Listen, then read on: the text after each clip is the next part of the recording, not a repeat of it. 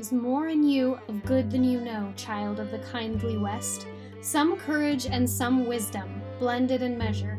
If more of us valued food and cheer and song above hoarded gold, it would be a merrier world. Hello, you are listening to Watch Party Lord of the Rings on Prime, the show where we discuss all things Tolkien in anticipation of Amazon's big budget adaptation of the Legendarium. If you like what we're doing here on Watch Party Lord of the Rings on Prime, please subscribe on Spotify, Stitcher, Apple Podcasts, wherever you get your podcasts, and subscribe to us. Uh, well, follow us on Twitter, uh, our newly created Twitter page. Um, that just shows you how much I use Twitter. That I just told you to subscribe to our Twitter. Um, but uh, we are at LOTR Party, and uh, we'd love to, I don't know, tweet at you, t- Twitter, twatter at you. Boy, this is. Chirp, chirp, tweet, tweet. I am here with your host, Jen Gallagher, aka Éowyn, Shield Maiden of Rohan. Woo! And I'd like for you to welcome my co host, Beorn the Skin Changer, also known as Michael Roland. Oh, my favorite. Yes, today on our show, we will be discussing the 1977 Rankin Bass animated adaptation of The Hobbit film. Get ready, folks. And I think, Jen, we got something to. I think we got something to celebrate today.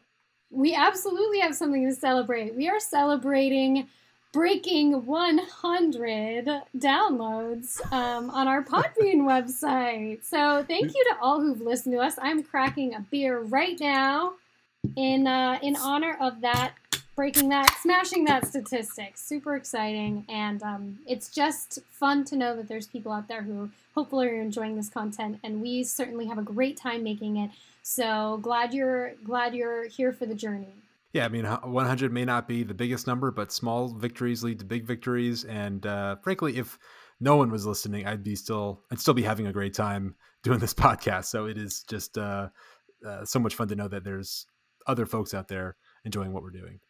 Yeah, absolutely. And this movie, holy cow, what we're doing right now, what we're talking about today, this was a blast uh, to watch this movie. And Michael's going to tell us a little bit uh, more about this particular Hobbit film that we're going to watch, where we're going to uh, talk about today. But before we get into that, we have a very brief fact check. This is another pronunciation update. I have a feeling this is going to be uh, a, a, regular segment on the show, um, continue, considering how important pronunciation and words and languages in the legendarium. Uh, in the, I think each of the past two episodes, I have referred frequently to the uh, Valar Aule, and I have mispronounced his name. I've called him Eul. He is the Valar, one of the um, primary Valar. He's uh, the Valar of Smithcraft, and I was mispronouncing his name as Eul. It is Aule, so I will make sure to pronounce that correctly going forward. But yeah, today we are talking about uh, an old movie, 1977, um, and we're really getting into the core of what this our podcast is about. You know, watching we're we're getting ready to watch the show, which isn't yet released. So now we're going back and watching all the other adaptations. You know, starting with the 1977 animated adaptation. Um, and this was one that I grew up with. Uh, I, I, can't remember when I first watched it, but I, I watched it a number of times when I was a kid. It was the movie that first implanted all the imagery for the Lord of the Rings in my head, which, as we'll talk about later, I think is kind of funny because a lot of the art isn't really consistent with um, the descriptions in the Legendarium, in the Lord of the Rings, in the Hobbit. But nonetheless, the images in this version are the images that were always in my mind, uh, and it was always a lot of fun. I really loved it. Um, this adaptation uh, was developed by Rankin Bass, 1977. It was an animated musical adaptation. It was made for television, originally broadcast by NBC. Now, with a runtime of uh, one hour and 18 minutes, including credits, uh, the adaptation takes us to the Lonely Mountain and back at, at, lightning speed. It just blasts through all the different segments. Um, it's a wild ride. It's it's it's a very wild ride, and you know they make some tough cuts uh, cutting out some of our favorite parts, um, uh, just steamrolling over some segments. But uh, you know, it gets to the gets gets to the end pretty quickly. Now, Bilbo was voiced by Orson Bean, who was an actor that appeared in a variety of television shows over the years, and uh, I think Orson Bean did, did, a great job of voicing Bilbo. He's not particularly famous for a lot of other things, but he was just sort of a journeyman actor, um, from what I can tell online. interestingly, he was briefly blacklisted in the 50s and 60s because he once attended a communist party meeting. So. Dun, dun, dun. A, a, a, little bit of history. You know, Bilbo is a communist. I'll just I'll just say it. uh, Gandalf was voiced by John Huston, who is a recognizable movie star. If you Google him, you'll probably recognize his face. Um, he appeared in a lot of major hits, and he's most famous actually for writing and directing several classic films, including The Maltese Falcon, The African Queen, and The Man Who Would Be King, to name a few. Uh, and I think John Huston's vocal performance of Gandalf is one of the highlights of of this film. I think he does a really great job. Really iconic voice. I mean, it's hard to it's hard now to imagine Gandalf as being anybody other than Sir Ian McKellen. Oh, but Ian McKellen is he's the reigning Gandalf. Ab- absolutely. Um, but you know, John Huston was uh, the OG. He came before Sir Ian McKellen, and he he certainly made his mark on the character. Now, although the uh, all of the music in the film is primarily adapted straight from Tolkien's original poems in the book, uh, with the exception of one song, and that is the theme song, which is an original composition called "The Greatest Adventure." The greatest adventure. Just Ooh. a little little tasty morsel for you there, a little oh, sampling. It's so good. It's I so love. Good. I I have to interrupt and say I love the music in this movie. It's just, but it's kind of my thing. I mean, I'm a folk musician. Michael actually is a musician as well. But I just I think it's so much fun, and I love that stylistically, this is a period film because of this music, totally. in part. You know, but this the music is just it's really adds so much levity and um, playfulness, but also um, a different layer. I mean, it's a musical. We don't get this in any of the other adaptations, and so I I love the music in this. I'm I'm here for it, Michael. Yeah, and I so I love the music as well. I never really liked The Greatest Adventure, I'll be honest. Of all the songs, that was like my oh. least favorite because it just, you know, it's, it's all throughout too. It's, it's I know it pops up. It is the theme song. It's the main it theme. It's the theme song. Um, because eh, it's kind of a, you know, like you said, this is uh, set.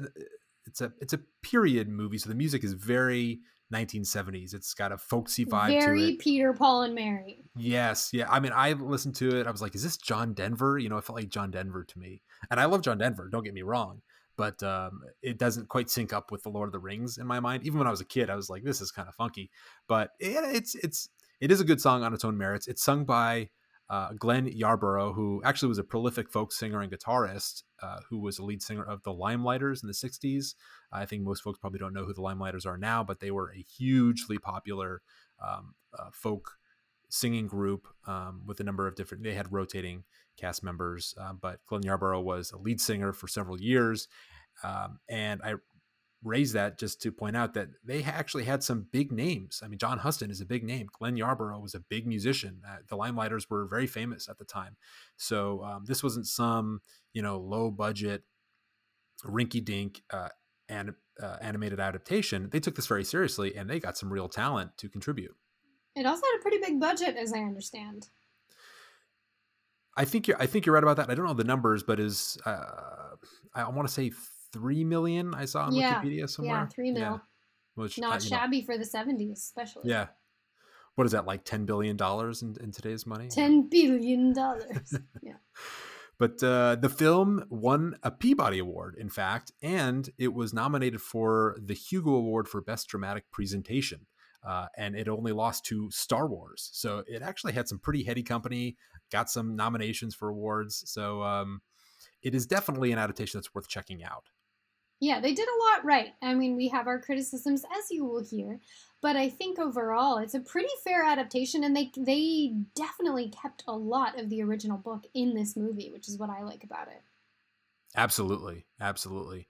So I think what we're gonna do is we're just gonna take it scene by scene, uh, talk through the plot, the, the, different plot points, and and you know we'll bring up what we like, what we didn't like, um, what they changed from the book. And uh, Jen, why don't you kick us off? How does the movie start? Okay, so chapter one, which in the book is an unexpected party. This is the very first scene in the film. Uh, we're introduced by the narrator to hobbits and their hobbit holes, and the narration that they use just comes straight from the book. So it's a it's a it's a narrator voice, and um, we we are introduced to hobbits and their hobbit hole, which of course is the most recognizable symbol of this series. And um, the word the author uses to describe these hobbit holes is comfort, which is a very apt word uh, for Hobbiton. It's also a description of our main character Bilbo, his simple and uncomplicated life and his preference for all things comfortable. So our main character Bilbo's tranquility is interrupted by the wizard Gandalf, who claims he is looking for someone to share in an adventure he is arranging. Uh, Bilbo is, of course, immediately reluctant and continues to be throughout the story, even though we witness him undergo tra- quite the transformation from a creature of leisure to a brave hero figure towards the end of the novel. Adventures um, but- are nasty things, make you late for dinner. Exactly. So that's that's a quote from the movie. Um, but Gandalf, he doesn't really take no for an answer, and um, the dwarves in the movie version pop out from the bushes um, and kind of spring themselves on Bilbo, where they go into his house and they nearly eat him out of house and home. Um, while kind of singing this this mocking song, you know, smash the dishes, that kind of thing. They're kind of mocking Bilbo because he's just this kind of a little fuddy duddy. Um, so the the, the dishes, dwarves, nick the plates. That's what Bilbo Baggins, Bilbo hates. Hates. Yeah, so they're singing this song and they're kind of poking fun at Bilbo because he's kind of he's overwhelmed. There's all these dwarves suddenly in his kitchen, and um, after they have a meal, they sit down and they're discussing their plans, um, their plans for their journey. So they actually include this poem in song form straight from the book and a little sampling is far over the mi- misty mountains grim to dungeons deep and caverns dim. We must away ere break of day to win our harps and gold from him so they're they're talking about uh, their plans to reclaim their stolen treasure from a dragon who's uh, killed their kin and claim the treasure for his own. So they want to march back to uh, Smaug, the dragon's lair, and get reclaim this tre- treasure. And um, it comes to light that Gandalf is hoping that Bilbo will be part of this journey and be the burglar on this mission alongside the dwarves. So Bilbo nearly faints with fear. He swoons in this scene at the prospect of this adventure, but uh, his Tookish side, or the more adventurous side of his heritage, starts to kind of awaken and stir, and his interests are piqued, um, and and uh, and that's kind of where the first scene ends. So a couple differences, you know, between this scene and the book are um, that the dwarves actually in the book show up the very next day. Gandalf puts a marker on Bilbo's door, and that's how the dwarves um, kind of come and and find Bilbo. And um, also, Gandalf is a little more frightening in this in this scene. Uh, I am Gandalf. There's like this really intense uh, scene with him kind of becoming angry at Bilbo. Um, and it introduces it, it, introduces the sort of uh, musical theme for Gandalf, which is kind of like an ominous theme. It's like there's like a, it is. It's like a, they're hitting a triangle. And it's like, but like in a more ominous way than I just did it. But uh, you know, it almost sets him up as an ominous character um, if you're you know using the musical notes or musical themes to indicate you know what uh, role the character occupies, it almost sets him up as an om- ominous character because it is kind of an ominous theme. Yeah, he's a little bit more um, intensely frightening in this adaptation than he is like the sort of uh, cheeky. Well, we we do get different flavors of Gandalf, but I think that in this one there's more moments of Bilbo actually being a little bit frightened of Gandalf. Um, but I, I, overall, I thought this scene was really well done. I love that they incorporated so much of the poetry right off the bat. We get right. the songs in there. We get the dwarves singing. Um, so I didn't, I didn't, I thought this was well done. This scene. Yeah, I agree. Uh, one thing that I really like is the very first opening scene is a picture of a book, you know, uh, of words on a page. So it, it starts us off as if we're reading from the Red Book of uh, West March, right? Um, I think that's right. how that's said. And so it kind of immediately ties us into that. And and then the second image is of a map. So we immediately see the map, and it's the same map that you get in the actual Hobbit book.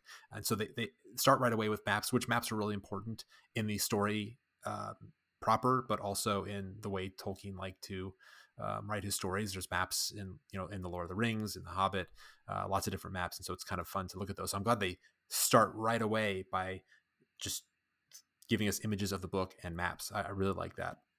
Yeah, and I like that the the entire intro is just straight from the book. You know, from from the very first um, I, you know, the most iconic line. In a hole in the ground there lived a hobbit, not a nasty, dirty, wet hole filled with ends of worms and an oozy smell, nor yet a dry, bare, sandy hole with nothing in it to sit down on it or eat. It was a hobbit hole, and that means comfort. I mean, they take it straight from the book, and so immediately it sets us up to know that they're going to retain a lot of the spirit of the book and a lot of fealty for the book. So, so 10 out of 10 for this scene for me. So one thing that I missed is, you know, I understand why they cut it. You know, you mentioned that they ch- tweaked it a little bit so that, you know, in the book, Gandalf has this initial meeting with Bilbo. You know, says, "Do you want to go on an adventure?" And you know, Bilbo says, "No, uh, good morning." You know, takes off, and then Bilbo scratches something on the door and comes back later. Um, and, and the dwarves come at a later time. Here, they just compress it. Gandalf just shows up, and the dwarves are basically with him in that moment. I kind of miss the the book version because it's a very humor, humorous way for Bilbo to meet the dwarves. You know, he's he's getting all cozy, he's making his uh, you know making his meal, he's settling down, and then there's a knock on the door, and it's a dwarf, and the dwarf just comes in as if he's expected, and Bilbo gets gets flustered, and of course because he's overly hospitable, he invites him in, this total stranger, and then one by one, basically the the dwarves keep coming in and Bilbo's getting more and more flustered and it's a really comedic progression you know and, and, it's basically all of a sudden before he knows it Bilbo has 13 dwarves in his house that somehow he didn't at no point did he think to say I don't know any of you people like get out of here but because they they came in one at a time um, he, he never had the wherewithal to, to say no. I always liked that introduction to the dwarves is very comedic yeah I, I missed it here I I do like that introduction. I do think it's comical. I think there's more egregious cuts, and I I think they wanted to do what I think should be done with this with this adaptation is make it one movie. So, you know, it, I I think it was intended to be a children's movie, one movie, and we got to keep it moving. Um, so I didn't I didn't hate that they cut it. I do think that is a funny scene in the book. Um, but I see why why it had to go. What I do think is really funny is that right off the bat, and I forgot to mention this, is that um, at, while the dwarves are singing their song about the Misty Mountain and reclaiming their treasure, um, Gandalf is smoking his pipe, and he's he talks about the music that they're singing and he says there's magic in that music. Mm-hmm. and bilbo says and it moves through me and you feel the love of beautiful things which i thought was so so that's not from the book. That is straight from the movie. It's like a very hippy dippy like okay this is the 1970s hobbit here right. But it does hit on like, something like a, a, concept that is raised in the book which is that the, the song of the dwarves does inspire something in bilbo. I mean it's it's the song probably more than anything that makes him feel like for a moment that he wants to go and that maybe he's up for this and maybe he wants something more than his comfortable hobbit hole. It is and there's a magic in that song and that even though the hobbit is in many ways not disconnected but very different in style and theme and tone from the Lord of the Rings and the Silmarillion, the connection to song and the magical power of songs is still very much present in The Hobbit, and this is the first taste we get of it in the books. And I'm glad that they kept it in and highlighted it in the adaptation. Yeah, so true. It's it's a powerful force throughout this entire uh, film, and and you're right in that it is the first time that Bilbo feels a call to anything other than being very comfortable in his little hobbit hole. So very important right. for that reason. One thing that kind of irked me, and this is the the only change in this first scene that I didn't like, is the way it ended.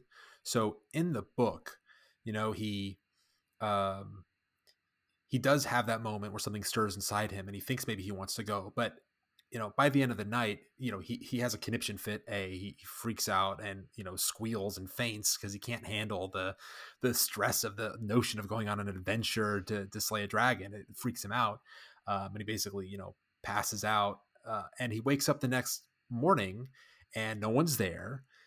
The whole place is cleaned up. The contract's on the mantelpiece but uh, he you know he, he almost thinks to himself boy it's almost as if it was a, just a bad dream and uh, maybe they've forgotten about me and I can just forget about this whole thing. And he actually starts settling down, makes making himself some cakes, and he's not gonna go in the book. He's he's not gonna go until yeah, Gandalf like, oh, comes well. back in. Yeah, you know he, he he gets right back into his old comfy ways, and he's happy to not go on this adventure. He's relieved. Um, you know, I think there's a moment in the book where he's also a little sad at the thought, but he's like he's relieved until Gandalf comes in. He's like, "What are you doing? You're late." And basically, you know, pokes him with a cattle prod, and then Bilbo runs out the door, doesn't have time to pack all of his stuff, doesn't even have a handkerchief, and uh, that is a very iconic sequence. And it's not just like iconic; I think it's important to his character that mm. he starts this hero's journey at, you know, basically his lowest ebb in terms of courage. He doesn't want to go. He's yeah. not up for there's maybe something inside of him that was stirred by that song, but ultimately he doesn't yet have the courage to go. He doesn't want to go, and it's Gandalf right. who who makes kind of makes him go. In this thrusts movie, it upon him. Um, you know, he he does have this dream where he imagines himself as being king under the mountain, and he goes outside and he looks at the moon, and he's it indicates that he's like, oh yeah, I'm up for this. I'm ready for this adventure, and he's sort of happily going. So by excising that whole part of about him, you know, waking up in the morning and being relieved and not wanting to go, I think it um, starts us off on the wrong foot because his hero's journey should start with him not wanting to go and not having the courage to go, because then we can see his development over the course of the story, you know, his growth into a more courageous character. So I think that change is actually kind of a, uh, important. Yeah, that is significant. Bilbo, as we're going to see, he's the ever reluctant hero. I mean, even he throughout the entire thing, he is the reluctant hero, and he's constantly warring between two sides, which are his Tookish side um, and his more you know conservative side. So the Tookish Tookish adventurer is constantly uh, pushing him to do and and be more and and be bolder. Um, but he's always pushing back and he's fantasizing about his comfortable life throughout the entire journey. Um, so yeah, that's that's a good point, and I do think um, they could have highlighted that a little bit more. They could have highlighted the the inner struggle, Bilbo's inner struggle, a bit more than they did, um, because that's very prevalent throughout. But on the whole, I agree with you. This is a good introductory scene. Does a good job introducing our characters. Um, also gives us the backstory about the King of the Mountain and Smaug. I really actually like that sequence, and um, it, that actually is set. It's it's delivered in meter, so it um, you know Gandalf is telling the story, and it's a very compelling, I think, uh, recount of that history. I, I, like how they did all that. So all in all, uh, a good starting sequence. Um, now after Bilbo departs in the morning with his newfound companions. It does not take too long before he's again grumbling about the lack of comfort. He says, quote, no hat, no stick, no pipe, not even a pocket handkerchief. How can one survive? No pocket handkerchief. Oh dear. Uh, apparently he's just got a big, you know, booger problem and I don't know how he he needs a handkerchief to deal with it. Um, and at some point, of course, Gandalf leaves the group because, you know, wizards do what they want. And Bilbo and the dwarves find themselves cold and wet in a rainstorm looking for shelter. Uh, Balin spies uh, a fire in the distance with three very large trolls roasting mutton, and uh, they hear them complaining and, of course, you know, vulgar, trollish, unrefined language about, you know, how long it's been since they had had some nice man flesh, um, and how sick they are of of roasted mutton. But Thorin quickly decides, hey, we could use some of that mutton, and so he says, hey, this is the right moment to put our burglar to the test, and he quite literally pushes Bilbo towards the trolls to steal some of their meat. And he actually says, Burglar, do your burgling, which is a line I just find really funny for some reason. Um, but so Bilbo, not too happy about being told that his burgling job now involves going to steal meat from trolls, which seems like an insane job. Um, he starts walking up, and it takes about five seconds before the trolls spot Bilbo and pick him up. Uh, not a good start to his burgling career. But the trolls, disappointed in his size, uh, bemoan that he wouldn't make more of a mouthful. But they wonder, are there any more of him around? And then Bilbo, when he hears that, for some reason, totally unprompted, he gives up that he's with a company of dwarves um, and, and he yells, Dwarves, I'm done for, run for it. The trolls, hearing this news that there are dwarves around, look around and immediately capture all the dwarves. Uh, I just think that's hilarious that you know, Bilbo totally didn't have to say that. He could have kept his mouth shut, and they never would have found the dwarves. But um, he gave them up. Yeah, he doesn't do that in right book. Away. Yeah. Right. Right. Well. Right. Exactly. Um, so the trolls capture all the dwarves and uh, start debating about how to prepare their new meal. Should we roast them, boil them, eat them raw? Uh, and Gandalf returns, and in a moment of wizarding magic, he brings the dawn, and the light of the um, the sun turns the trolls to stone. And so the group then explores the troll hoard that Bilbo found, and uh, this is an important thing also so actually i missed i forgot this part so when bilbo says dwarves make a run for it the trolls drop bilbo and go after the dwarves and bilbo runs away he, he, he, runs away uh, apparently into Run the troll away. hoard so after gandalf saves them uh, thorin says where is that stupid burglar and bilbo says hey Kate, come look and see what i found and there's a big troll hoard and they search through the troll hoard find uh, a bunch of treasure. And Gandalf and Thorin find the swords Orcrist and Glamdring. Bilbo finds uh, his famous blade Sting, although at this point they don't yet know their names. And it's also in the Troll Cave at this time that Gandalf, for the first time, reveals he has a map of the Lonely Mountain, and he gives it, uh, which was given to him by Thorin's father. Bilbo sees the map and he loves maps, so he goes and takes a look at it. He notices the hand pointing to the hidden door, but the map doesn't reveal where the hidden door is. So Gandalf very unhelpfully says, uh, "Well, well." Uh, Bilbo complains that it doesn't reveal where the hidden door is, and Gandalf says, "Oh, it does and it doesn't." And Bilbo's like, "Huh?" And that's the end of this scene.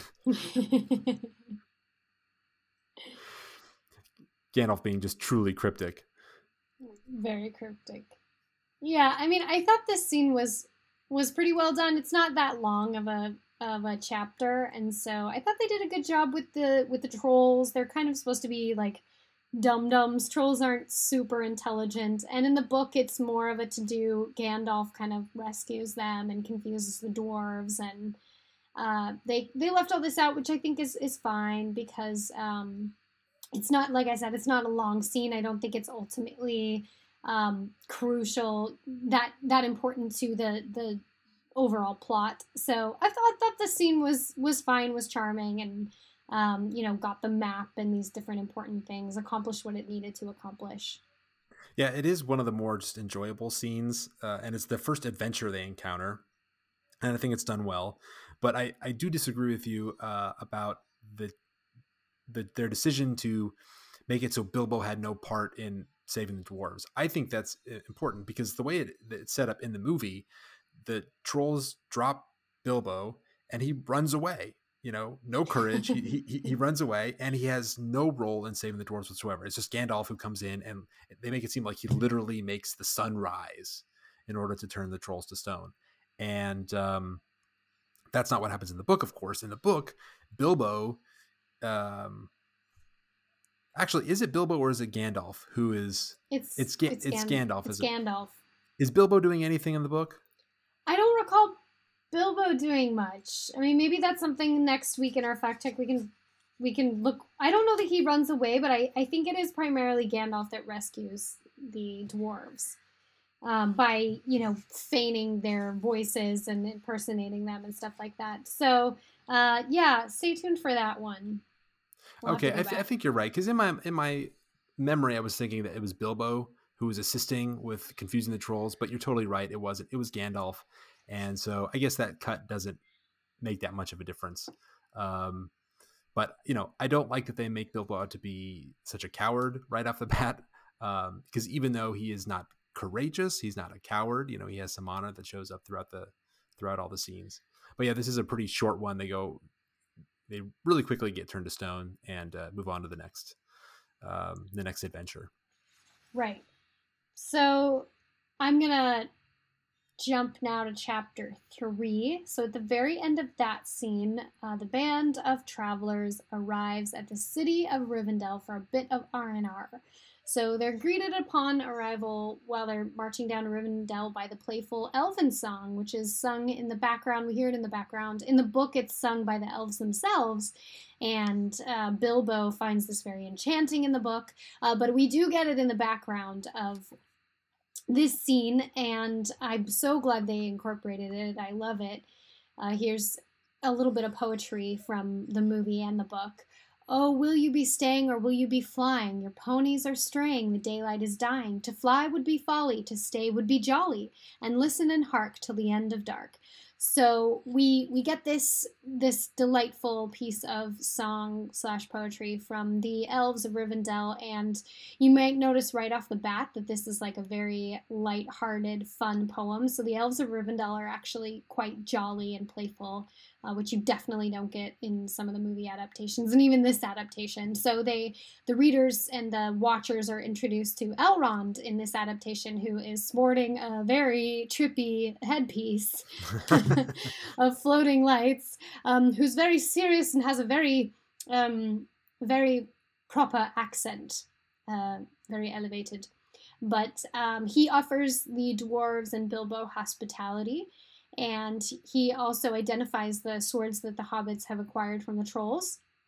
And he translates the moon letters on the dwarves' map, which reads Stand by the grey stone when the thrush knocks, and the setting sun with the last light of Durin's day will shine upon the keyhole.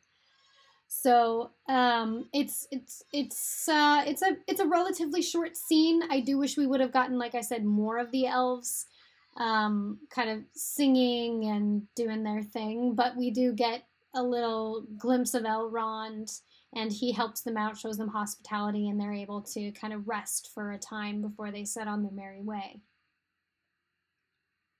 Yeah, absolutely. One thing that cracks me up about this sequence is so, you know, Rivendell, one of its other subnames is you know the last homely house it's referred to as the last homely house and the way it's depicted in the movie it literally looks like just a house it looks like a cabin in the woods it you know it does not at all look like a beautiful enchanting um, center of you know uh, like the elvish capital of the world which it basically is at that point it just looks right. like uh, a cabin up in uh, you know payson arizona or something yeah, snug, snug little cabin. Uh, it's certainly not the Rivendell of the Lord of the Rings adaptations. That's for sure.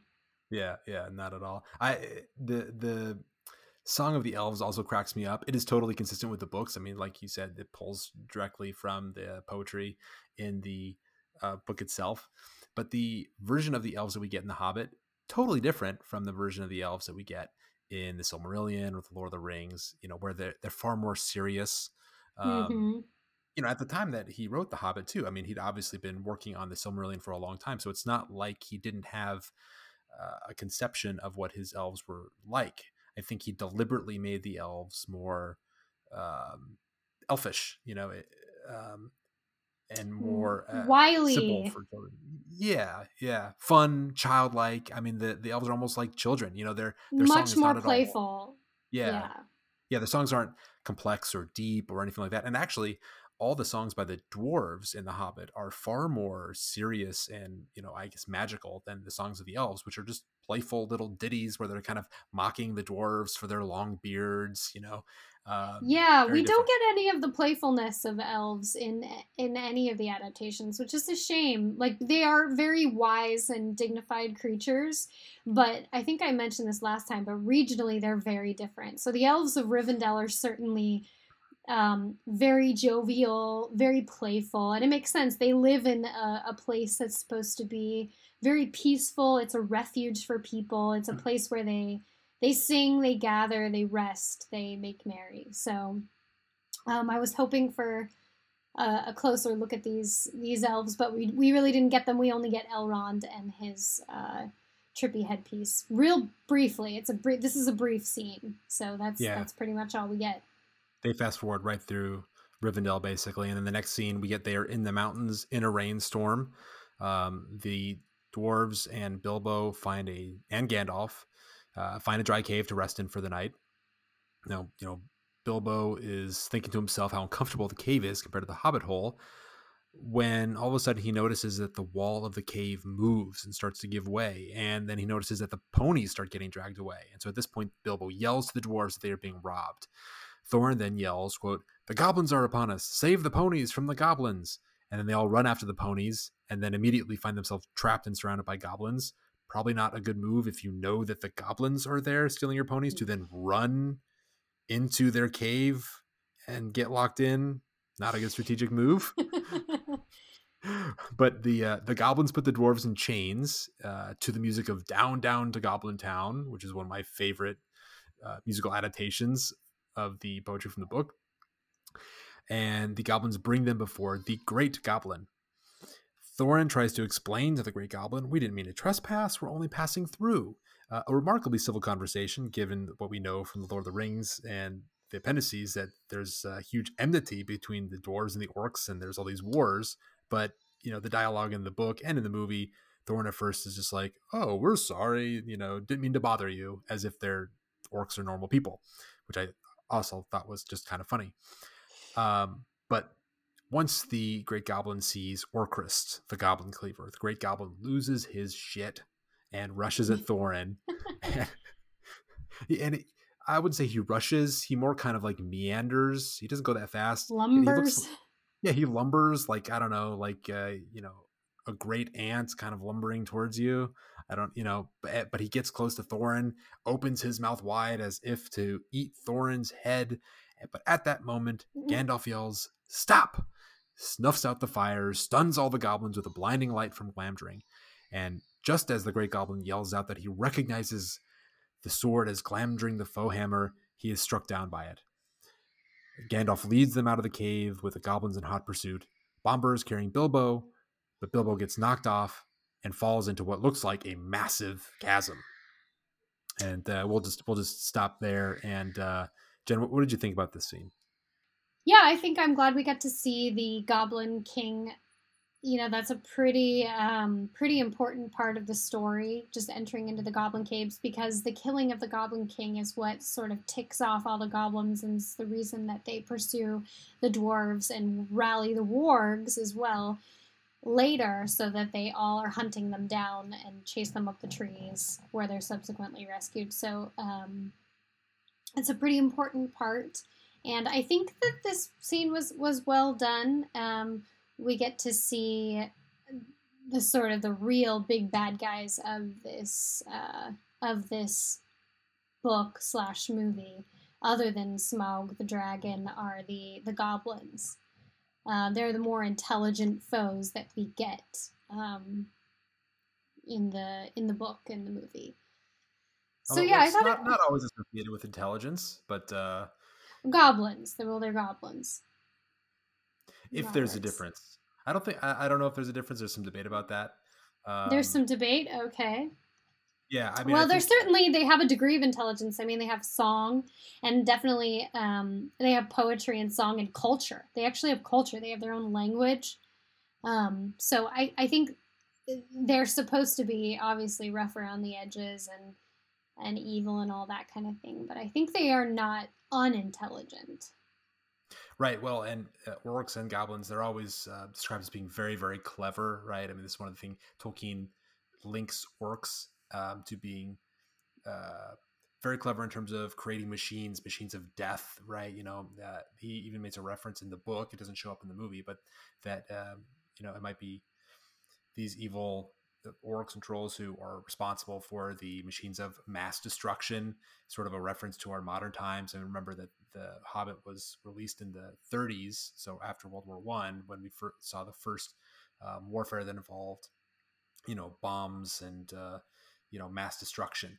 So he was kind of you know winking towards the modern times when he made that reference in the book. So orcs uh, definitely have some intelligence, just uh, no wisdom. So you know a lot of cleverness, but uh, none of the you know humanity or goodness to go along with it.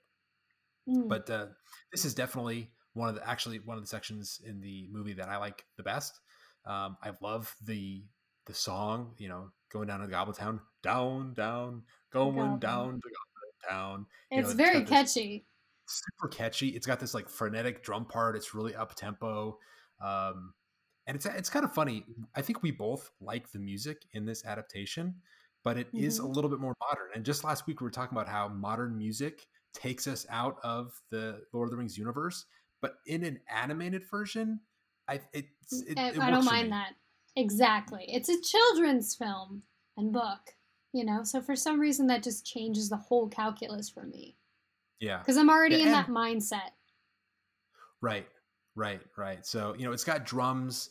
Um, it's really it's really up tempo and and and frenetic, but I really like it. I love the music there. Um, I the goblins in The Hobbit they look totally different from the way orcs are portrayed in Lord of the Rings and, and in basically every drawing ever. I mean, these look nothing like the orcs we've come to know and hate. They're giant, like almost like giant frogs. They're really broad, huge heads. Uh, a totally different look. Yeah, freaky looking. That's for sure.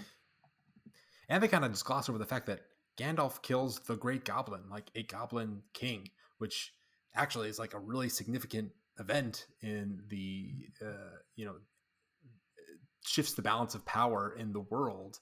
Um, you know, and at the end of the by the end of the Hobbit, of course, after the wars, uh, the Battle of Five Armies, when they defeat the the goblins of the Misty Mountains, it actually you know cleanses that area to a significant degree and shifts the balance of power in a significant way, which will affect the way that um, the War of the Ring uh, plays out uh, in the Lord of the Rings. So none of that actually comes up in the story, but they just kind of Gandalf kills the Great Goblin and they move on. So there's all kinds of little nuggets like that in the Hobbit where really significant events are occurring, but in a playful way, and you don't appreciate their significance until you read the Lord of the Rings and Silmarillion, and then you look back on the events in the Hobbit and realize they actually were important events.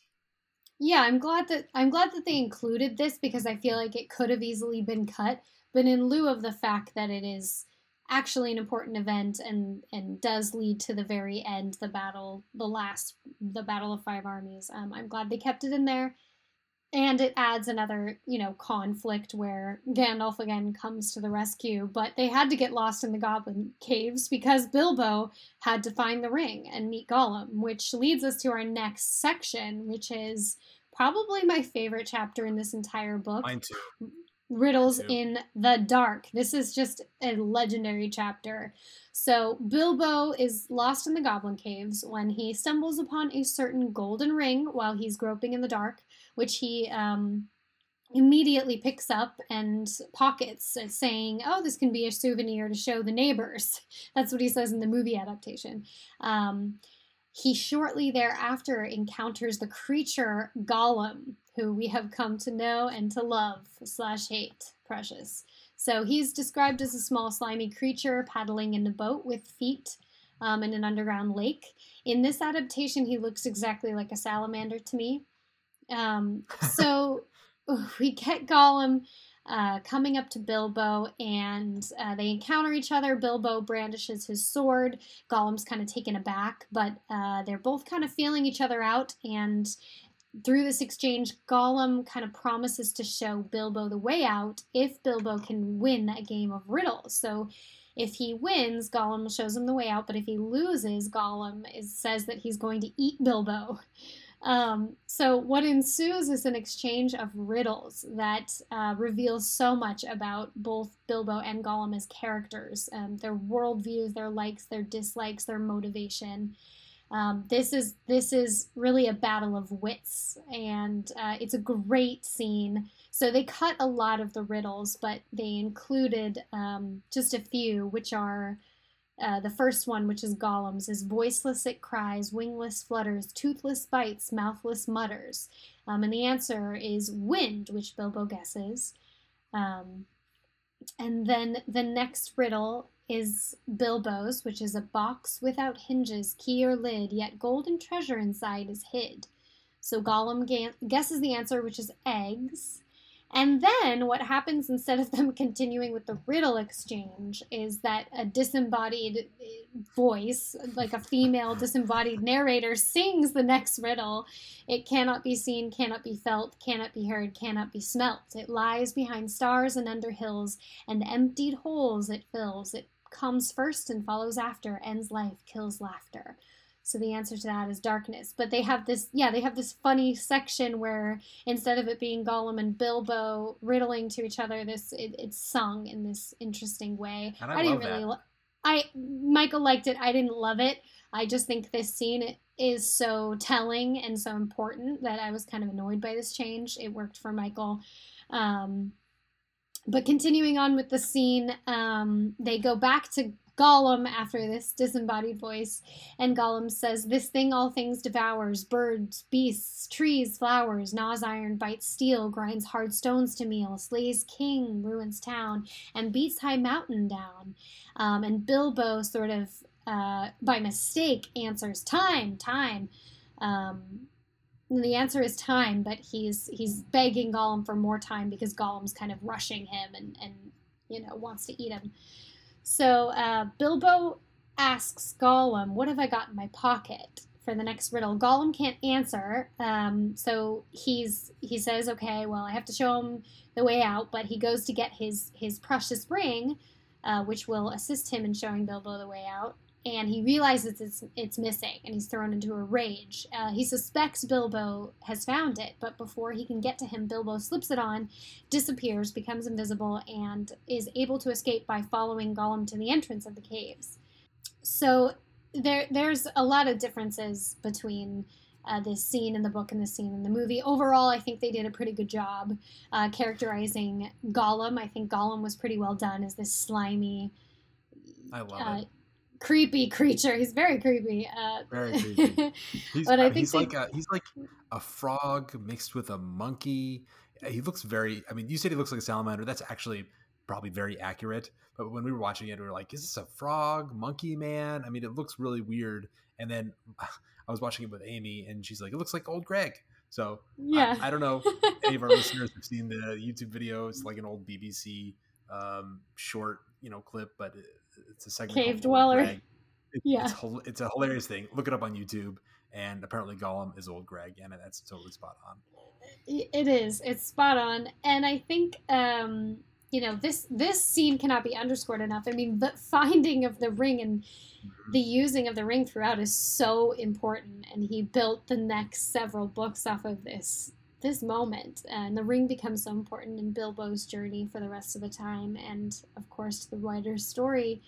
And um, Gollum is such an iconic character, and I, am glad they got him right. I think I think they got they characterized Gollum very well, and um, they did insert some modern language in here. You know, Bilbo's like, "How, how convenient! I'll follow the leader."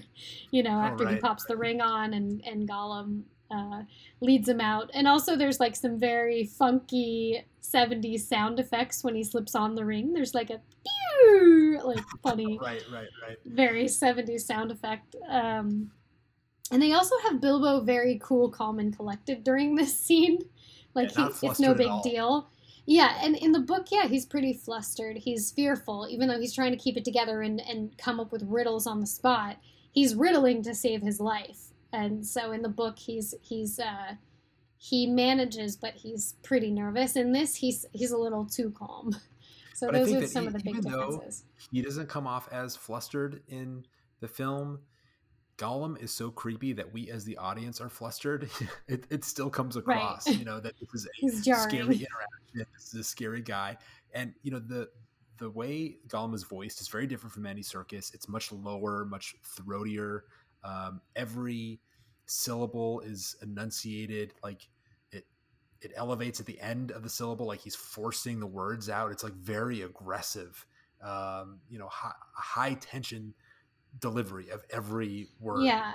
I'd say he's far less endearing in this adaptation. Like there's oh, something yeah. really endearing about Gollum in the films, the the Peter Jackson films. And this yeah, one he's just straight up creepy. Jackson films. You get yeah, you get Smeagol in the Peter Jackson films. You get only Gollum in in this adaptation. Um, right, we don't know anything about him really, but but yeah. the like I said, the poetry is revealing. Um, you know, all of Gollum's poems are about um, pretty intense and dark or concrete subject matter. They're all, all um, elemental things, right? I mean, wind, right, dark, time, um, nothing. Right. I guess fish doesn't qualify as one of those things, but it's also you know fish is like the only thing that he encounters in his dark cave. it's so part it's like, of his know, world, his small yeah, world. yes, things from their world, and the only things that Gollum encounters are these dark elemental things like darkness, time, and fish. Um, wind isn't something he's encountered a long time. It's the only thing he can really remember from his past life. whereas Bilbo's pulling, you know, t- talking about daisies and eggs and you know more nice everyday things. Right, exactly. Um, so this is a great scene. I think that it's hard to get this scene right, um, but they included, I think, the essentials of this scene. They did and they spent the well. most time on this scene. You know, more time on this scene than I think any other scene, except for maybe the scene with Smaug. They spent the most time on the, those two scenes, which I think are the right two scenes to really stretch out on because they are the most interesting. They have the most interesting dialogue, and I'm glad they spent you know, even though they did shorten it, they did cut out some of the riddles. They still spent more time on this scene than just about any other scene in the movie. Right. And and like you said, these two scenes are really essential because you get to see Bilbo at his finest. Bilbo's mm-hmm. being clever and um, we get to see that there's so much more to him than just this simple little, you know, kind of poncy, simple hobbit. You know, he's he's actually um, quite clever and heroic. He's very heroic, and we'll get to that. The scene with Smaug. but um, so, but yeah, I enjoyed watching this. One one change that you know, I'm not sure how I feel about it. You know, tell me how you feel about it. But in the book, the way that he wins the riddle game, it's almost by accident. He can't remember, he can't think of another riddle, and so he kind of he's got his hands in his pockets and he just thinks out loud to himself, "What have I got in my pocket?" Because he'd forgotten about the ring. He he hits it in his pocket with his hands in there, and he just says it out loud, absentmindedly, not intending for it to be a riddle. Because of course it's not a riddle; it's a question. It does not, you know, comport with the rules of the riddle game. But right when when Gollum says that's not fair, um, Bilbo kind of rolls with it. So he accidentally asks this riddle that's not a riddle, but then rolls with it because he sees that Gollum's not um, potentially going to have a hard time with it. In the film, it's a little different he sticks his hand in his pocket, feels the ring, and then intentionally asks this question as a riddle, or at least that's how I read it. It's not an unintentional blurting out of a question that he was thinking out loud to himself. He's actually asking this question, which is basically a cheat. He intentionally cheats to win the riddle game, which uh, maybe is important, maybe isn't. I, I kind of feel like it's important um, because, and I'll tell you why it's important. Uh, but first, I want to get your reaction. I mean, how do you did you notice that? Did that bother you? Yeah, I noticed that, and um, it did kind of bother me in that like Bilbo throughout, even though he it's the same. It's probably the same reason it bothered you with the trolls because Bilbo has a, a degree of integrity, a lot of integrity actually, and um, and the choices that the author made are very intentional um, when it comes to regarding Bilbo's character, and so I, I do think that's a pretty significant change uh, that he he kind of whether or not the question of whether or not he does that on purpose is pretty i think it is actually an important idea and i think you're right. That's a good catch. Right and i, I think there's a scene later in the movie and in the book where he says something to the effect of you know i'm a i'm a burglar but i like to think that i'm an honest burglar you know and that sort of sums up even though he's been assigned the role of a burglar he is a good character with integrity and that manifests itself throughout. And in this one scene, though, they change that so that he is cheating. And you know, they made a similar change with the trolls where he kind of runs away. Um, and so that's one reason why I, I, I don't love it. But the second reason is there's a subtle thing, a subtle theme that shows up throughout The Hobbit, which is the importance of luck. Bilbo has an unusual amount of luck that sort of carries him through this story. He gets out of all kinds of scrapes um, in sort of inex- inexplicable ways, and so people start to remark on how much luck he has. Gandalf says he has a lot of luck. Um, I think the dwarves remark on it, and later, uh, before he enters the mountain to go see Smaug, he says, "I'm beginning to trust my luck more than I used to," and that is sort of a theme that comes up uh, multiple times, and I think that this in the book the scene where he accidentally hits the ring and blurts it out and then that question sort of becomes the riddle that wins him the game that's that was luck manifesting itself. I mean that was total chance. That was not him being clever. That was uh, something that was something fortuitous. And they removed that and they i think they remove a lot of instances in this adaptation where luck helped him survive or succeed and they remove that So you really don't have luck or destiny, or though. Luck or destiny, which we could get in. Let's, let's E- we'll get into this conversation. You know, I think later, and perhaps when we, perhaps in the next episode. But it's it's always a tension of was this fated or was this Exactly. my luck? And they get into this. Gandalf and Bilbo get into this conversation in the end. Um, but that is that is like one of the central tensions of the of the whole series. Is like, was this fate? Was this always destined? Was this a result of my choices? Um, and so and so yeah I, I think you're getting at a really uh, main idea there. And uh, i think it was a poor choice and they maybe spent more time thinking about how they were going to portray gollum and how they're the heck they're going to get bilbo out of there than they did about like the specifics of this dialogue. But this dialogue's really really important. And Right. uh, clearly Tolkien cared about um, this exchange very deeply because it's a it's a pretty long scene, and um, some of some some great uh, language going on here. So uh, yeah. A, a couple yeah. other little uh, changes that I noticed were when Bilbo has to flee when he realizes that Gollum is coming after him. You know, Gollum realizes he loses the ring. He's screaming. He's coming back. In the book, Bilbo kind of runs away and he stumbles and accidentally puts the ring on. And so Gollum's chasing after him, and Bilbo falls over in the dark and has the ring on. And because he accidentally slips the ring on, he's invisible. Gollum runs by him. Because at this point, Bilbo doesn't know that the ring creates invisibility. So that's how he Mhm. accidentally discovers that the ring makes him invisible and it saves him. So that's another um, example of him, of his luck saving him.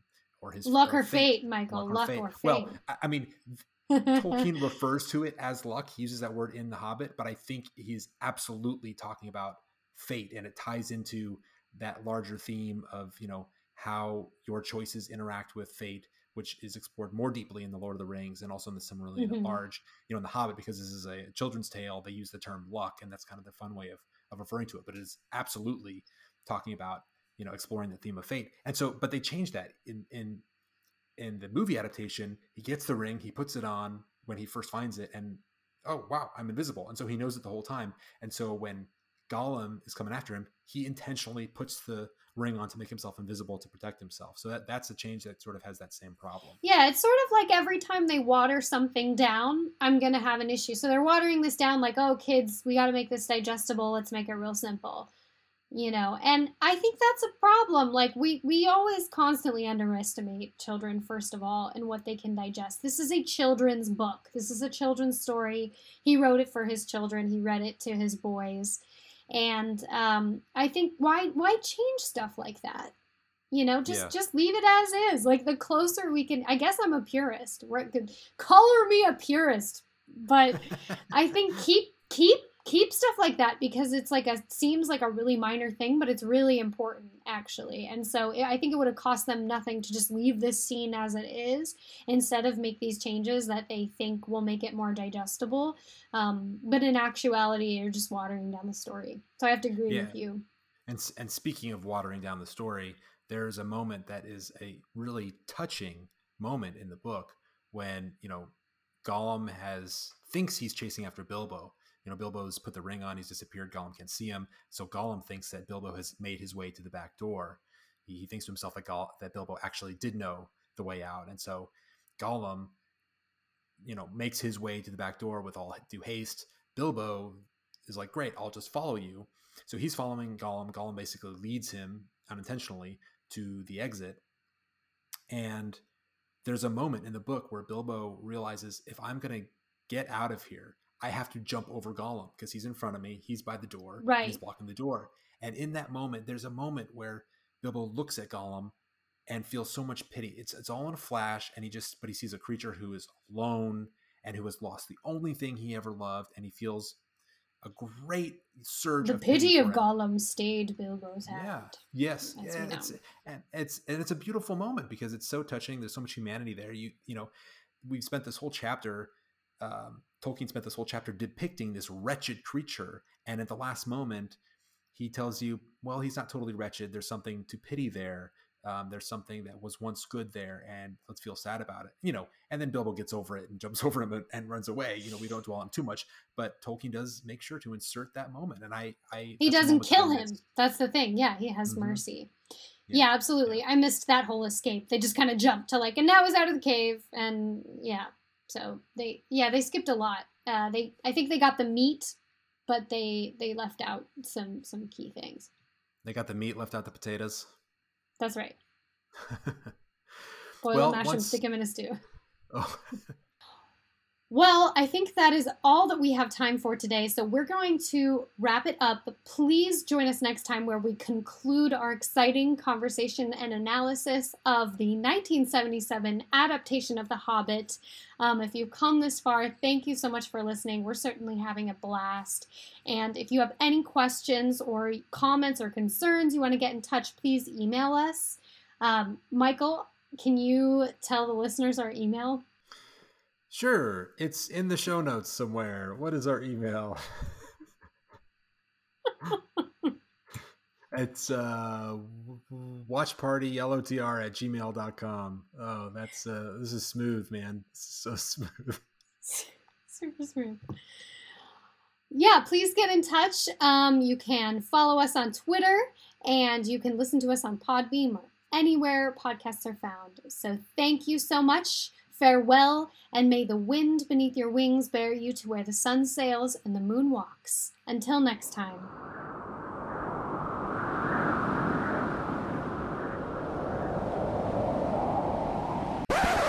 all right jen what do you got for me this week Well, we both just read The Hobbit, the book, and I thought it would be really fun to go ahead and test our knowledge, do a little do a little trivia game. So, I'm going to ask you some three questions that I would I would categorize as on a scale of 1 to 10 in difficulty, difficulty being 10, very difficult. I would categorize as about a 5. So, you can't you can't set it up that way because then if i miss them i'm gonna look like a dunce I get, I get stressed out okay i get testing anxiety You're This is- such a liar. You're, breaking out you're an hives right attorney. You've taken so many tests in your life. you're to be fine. You're to be great. We'll just scrap this whole thing if you fail. Or not. You'll just be. I'll just have to find a new co host if you My- fail. So the stakes are high. and the prize is street cred, of course. So, question, and you can ask me three as well. So, question number one, brrr, drum roll. Who is the first dwarf to come to Bilbo's door at the beginning of The Hobbit? hmm I will give you a hint. You can ask for a hint if you need one. Um, I, I'm, I'm going with Balin. Oh my gosh, you're so close. It's Dwalin. I said I said close. You're so close, it's Dwalin. um, yeah, you know what? I'm just gonna give you that one because that's not even fair. Okay, this next one's a little they get progressively trickier. What is that, you asked. That was like the most ridiculous question I've ever heard. Listen, I'm the one asking the questions. You're the one answering. All right. sorry. Number two. What is the first line of The Hobbit? What is the very first line? Oh, in a hole in the ground there lived a hobbit. Ding, ding, ding, ding. You got it. Right, Ten points for Gryffindor. Actually, Feel- Slytherin. I think your house Slytherin, but that's neither here nor there. Fantasy worlds here. I can do whatever I want. I am the host of this show, co host. Thank you very much. Okay, question number three. What is the name of the. What is your quest? Just kidding. What is the name of the chieftain who leads the orcs in the great battle at the end of The Hobbit? Oh, see, this is this would be tricky if I had recently watched the Peter Jackson version, because it is not Azog, it is Bolg. Oh my holy okay. You do get street mad respect from me, yours truly. That's impressive. I don't know that I would have gotten that one. I'm gonna be honest with you. So that's pretty good. That was pretty good. You get like a 90%. Pretty darn good. All right. Two out of, All two right, out I'm of three ready. ninety percent? I'm not sure that's how that math. I'm not sure that math adds up. you did a pretty good job. How about that? 10 points for Slytherin. All right. So I uh okay, I got three questions for you. They're not limited to the Hobbit. We've been also researching and rereading material related to the Second Age. So I'm, I'm giving you some I'm gi- giving you some Second Age stuff. So this is out of the Akallabeth. Oh, shit. Okay. Okay. Now, Okay.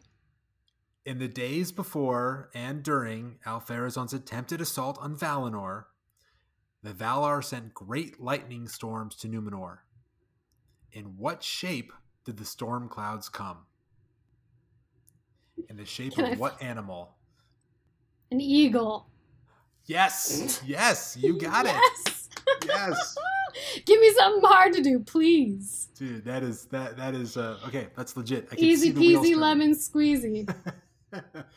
All right, don't don't get so cocky. All right, take it easy. All right, this is a related question. Uh, which of the Valar is credited as sending these lightning clouds? it starts with an A. Eru? Eru? Eru Iluvatar. Is that what you're guessing? You you want to try again? I get them all confused. Does it start with A? It does not. Okay. Do you I want to just go know. down every letter of the alphabet? it's not Ulmo because he's in the sea. Right, this one is. Uh, I'll give it to you. It's Big Daddy Manwë. Manwë. Uh, okay. Shoot, should have Manwë's known that. Eagles. Yep. Drat. Confusticate and bother you, Michael. That is a great- segment the Manwë's Lightning Round. Okay. And I'm gonna only answer with um, expletives from The Hobbit. That was from The Hobbit. That is that would be pretty impressive. You tosspot. That's also from The Hobbit. It's like full of delightful British insults, which Yeah. I should make a list of. I love them so much. You okay. Attercop, Attercop. Do you- Tomnoddy, Like, Tom what's Nobby. an what's an Attercop? Who's ever heard of that? Um, it's a spider. Apparently, Apparently. spiders hate being an Attercop. Okay, question number three. This one is getting back to the Hobbit, and this one is hard, but you have a lot of opportunities to get it right. Okay, in the opening sequence when Bilbo first meet the dwarves, they come one at a time, sometimes in pairs. And when we're introduced to each dwarf, Tolkien goes to great lengths to describe their appearance. They all have hoods of a different color, belts of a different color. So your challenge is of the 13 dwarves, can you match just two? Just give me two dwarves and match them with the color of their hood.